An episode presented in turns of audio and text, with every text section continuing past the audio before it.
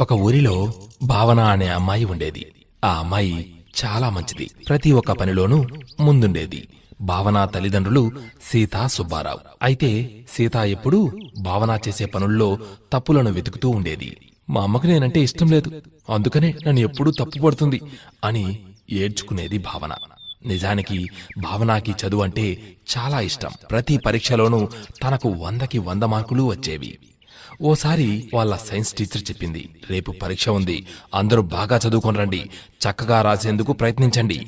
తరువాతి రోజున అందరిలాగానే భావన కూడా బాగా చదువుకొని వచ్చింది. అయితే ఆ రోజు పరీక్షలో ఎందుకనో నూటికి తొంభై మార్కులే వచ్చాయి. అయితే నూటికి తొంభై మార్కులు వచ్చిన ఈ కారణంగా భావనకి ప్రపంచం మునిగిపోయినంత బాధ వేసింది. పది మార్కులు తగ్గిపోయాయి. అయ్యో! అని బాధపడుతూ ఉంది. తోటి పిల్లలు తమకు ఎనభై మార్కులు వచ్చినా కూడా పట్టించుకోకుండా ఆటల్లో మునిగిపోయారు. కానీ భావనకు మాత్రం మనశ్శాంతి లేకుండా పోయింది. అయితే భావన ఇంటికి రాగానే వాళ్ళ అమ్మ వందకు తొంభయ్యా ఏం చేస్తున్నాను అసలు? ఊరికే అన్నం తినేది ఇంటికి వచ్చేది. నీ చదువుతో మాకు వృధా ఖర్చు అని చెడామడా తిట్టేసింది. దాంతో భావన ఏడ్చుకుంటూ ఓ గదిలోకి వెళ్ళి కూర్చున్నది. కొంతసేపటికి ఆమె తండ్రి సుబ్బారావు గారు ఇంటికి వచ్చారు. ఆయనకు భావన అంటే చాలా ఇష్టం. భావనకి కూడా వాళ్ళ నాన్న అంటే ఎంతో ఇష్టం. ఆయన ఇంట్లోకి రాగానే భావన భావన అని పిలిచారు.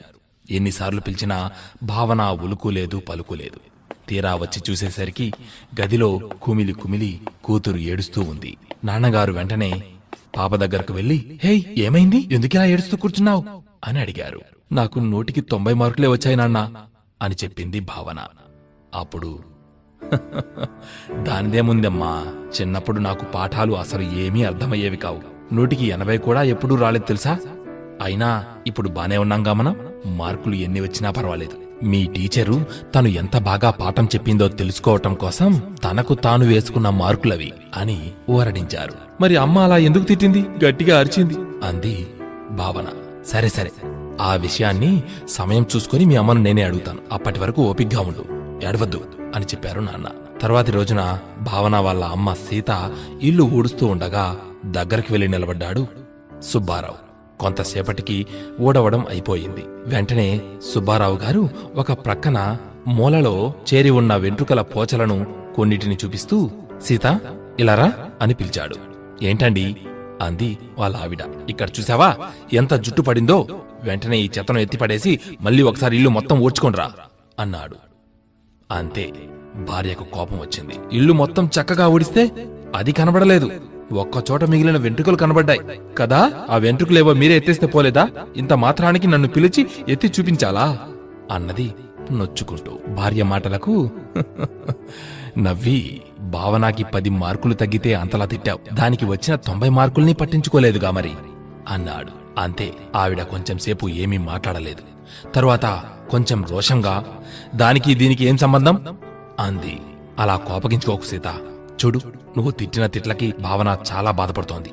ఎదిగే పిల్ల సెన్సిటివ్గా ఉంటుంది. మనం గమనించాలి కదా అన్నారు. తను బాధ్యత తెలిసిన పిల్ల. తన శక్తి కొద్దీ ఉత్సాహంగా చదువుకుంటుంది.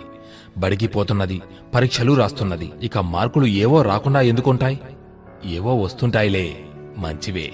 మనం మటుకు తనకు రాని మార్కుల గురించి తన వెంట పడకూడదు. వచ్చిన వాటిని చూసి సంతోషపడుతూ ప్రోత్సహించాలి. అలా అయితే మనము సంతోషంగా ఉంటాం తను కూడా సంతోషంగా ఎదుగుతుంది. ఆలోచించు. అన్నాడు భర్త. భర్త మాటలతో భార్య ఏమీ మాట్లాడలేకపోయింది.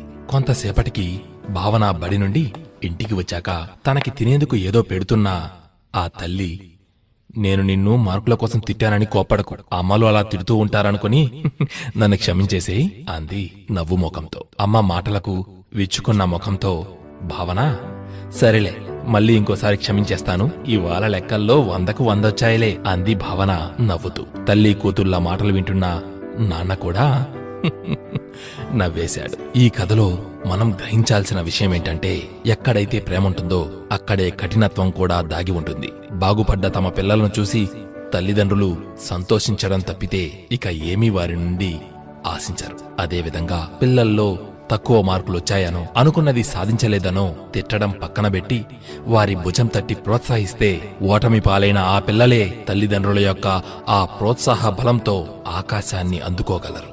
ఇది సత్యం.